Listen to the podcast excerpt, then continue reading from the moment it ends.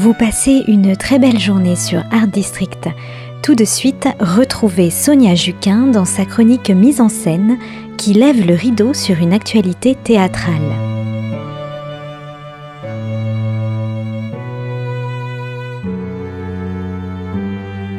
Bonjour à tous, cette semaine direction le théâtre de l'Odéon pour 4 heures de grande théâtralité.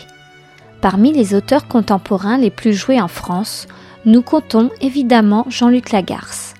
Décédé en 1995, il ne cesse de voir ses œuvres portées à la scène ou au 7e art, comme ce fut le cas il y a quelque temps avec Juste la fin du monde par Xavier Dolan.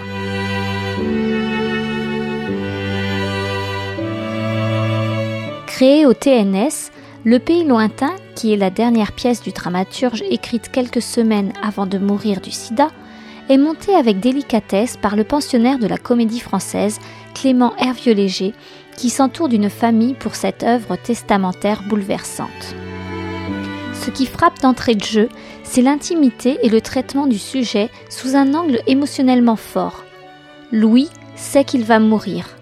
Alors, il entreprend un voyage celui vers les siens, vers ce qu'il est et ce qu'il a traversé pour se construire et être celui qui, à l'aube de la quarantaine, n'a plus que la mort en ligne d'horizon. Faisant le chemin vers sa famille pour annoncer sa fin programmée et inévitable, dans une confrontation sublimée, il passe en revue les 20 dernières années de sa vie, entre amis et amour, défunts et vivants.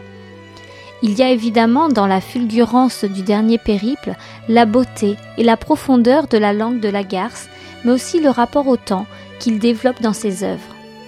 À certains moments, il y a des longueurs, la plupart voulues par le texte.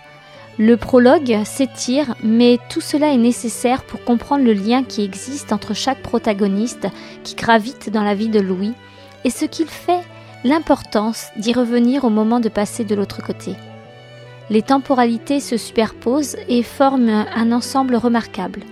Rien n'est laissé au hasard, comme les morts qui sont nu-pieds ou les silences éloquents qui en disent parfois davantage que les mots.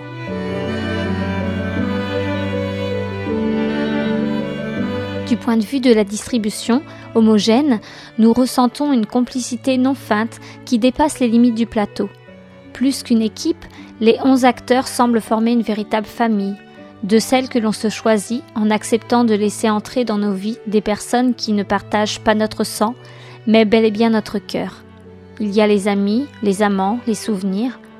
Entre fantômes du passé et spectres vivants, Louis, incarné par le sociétaire Loïc Corbery, fait le voyage de sa vie qui le conduira à la mort.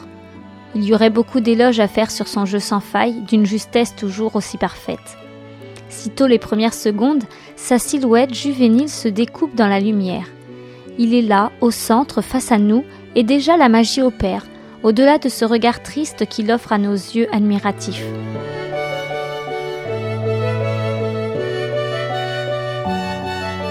Épatant, vibrant, fébrile, il ne quittera jamais sa retenue qui le rend si puissant. Il prend le spectateur par la main pour en faire un complice de son parcours sur lequel se trouvent deux acteurs associés au TNS, Audrey Bonnet et Vincent Dizez. Celle qui fut un choc artistique dans Clôture de l'amour de Pascal Rambert et une Jeanne au bûcher bouleversante dans la mise en scène opératique de Romeo Castellucci irradie de sa présence. Juchée sur de hauts talons dorés, elle est l'un des atouts de la distribution sans jamais tirer la couverture vers elle.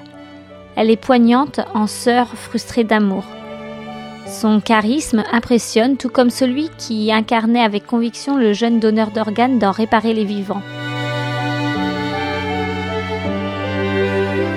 Longue date, l'ami fidèle s'anime grâce à lui avec beaucoup de pudeur pour évoquer une amitié masculine sans limite. Daniel Sampedro, qui co-dirige avec Clément Hervieux-Léger la compagnie des Petits Champs, bien qu'avec un rôle plus secondaire, illumine le plateau et compose au creux d'une situation qui couve, telle une cocotte minute sur le point d'exploser. La distribution idéale est complétée par d'autres acteurs et actrices au talent fulgurant dont nous aurions tant à dire. Guillaume Ravoire est bouleversant, tout comme il l'était déjà dans le voyage en Uruguay.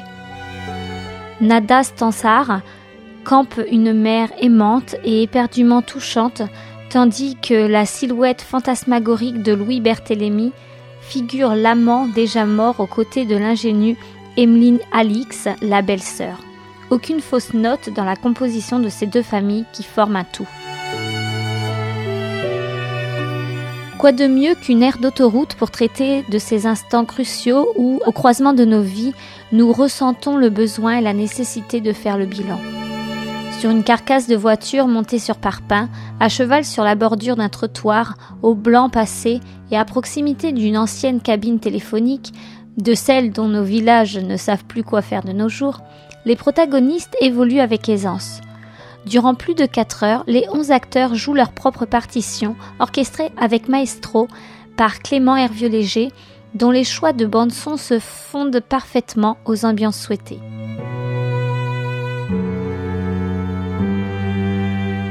Toujours est-il que chacun est à sa place et a un rôle à jouer, même quand il n'a pas la parole. En s'emparant de la version enrichie de Juste la fin du monde, il donne à voir le même cercle familial de l'œuvre, agrandi par les amours furtifs et les amis intenses. L'ensemble de la distribution ne quitte le plateau qu'à de très rares occasions, et c'est dans ces collégiales que le pensionnaire de la comédie française se montre le plus talentueux. Il signe une mise en scène caresse qui dévoile toute la sensibilité qui l'habite. On y retrouve les herbes hautes et le ciel gris, à la fois menaçant et lumineux que l'on avait aimé dans le petit maître corrigé. On ressent l'ambiance de Monsieur de Poursognac et les évocations aux misanthropes, mais le pays lointain jouit de sa propre identité où rien n'est superflu ou trop appuyé. Une alchimie savamment dosée, comme Clément Hervieux-Léger en a le secret.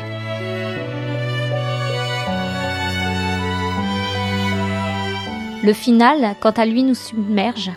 Sur le parking des anges, Loïc Corbery, qui incarne Louis, tourne le dos à la vie et se dirige en nu intégral vers la mort qui l'accueille et l'entoure de ses bras ténébreux. Dans la première partie, il avait cette réplique magnifique J'ai toujours été ému qu'on ne puisse m'oublier, qui résonne désormais différemment il est évident que le pays lointain de la Garce par Clément Hervieux-Léger ne souffrira d'aucun dernier remords avant l'oubli et qu'il restera dans nos mémoires très longtemps comme étant une pièce à voir absolument pour nous souvenir de ce que signifie avoir plaisir à jouer sur scène, ce qui cimente nos existences et nous comble en tant que spectateurs.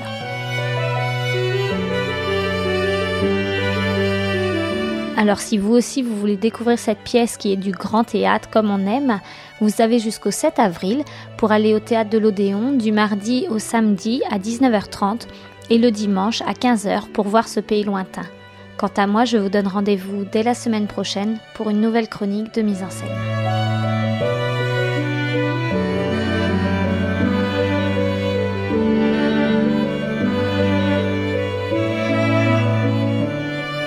C'était la chronique mise en scène de Sonia Juquin sur Art District, à retrouver le mercredi et le samedi à 9h30 et 15h30.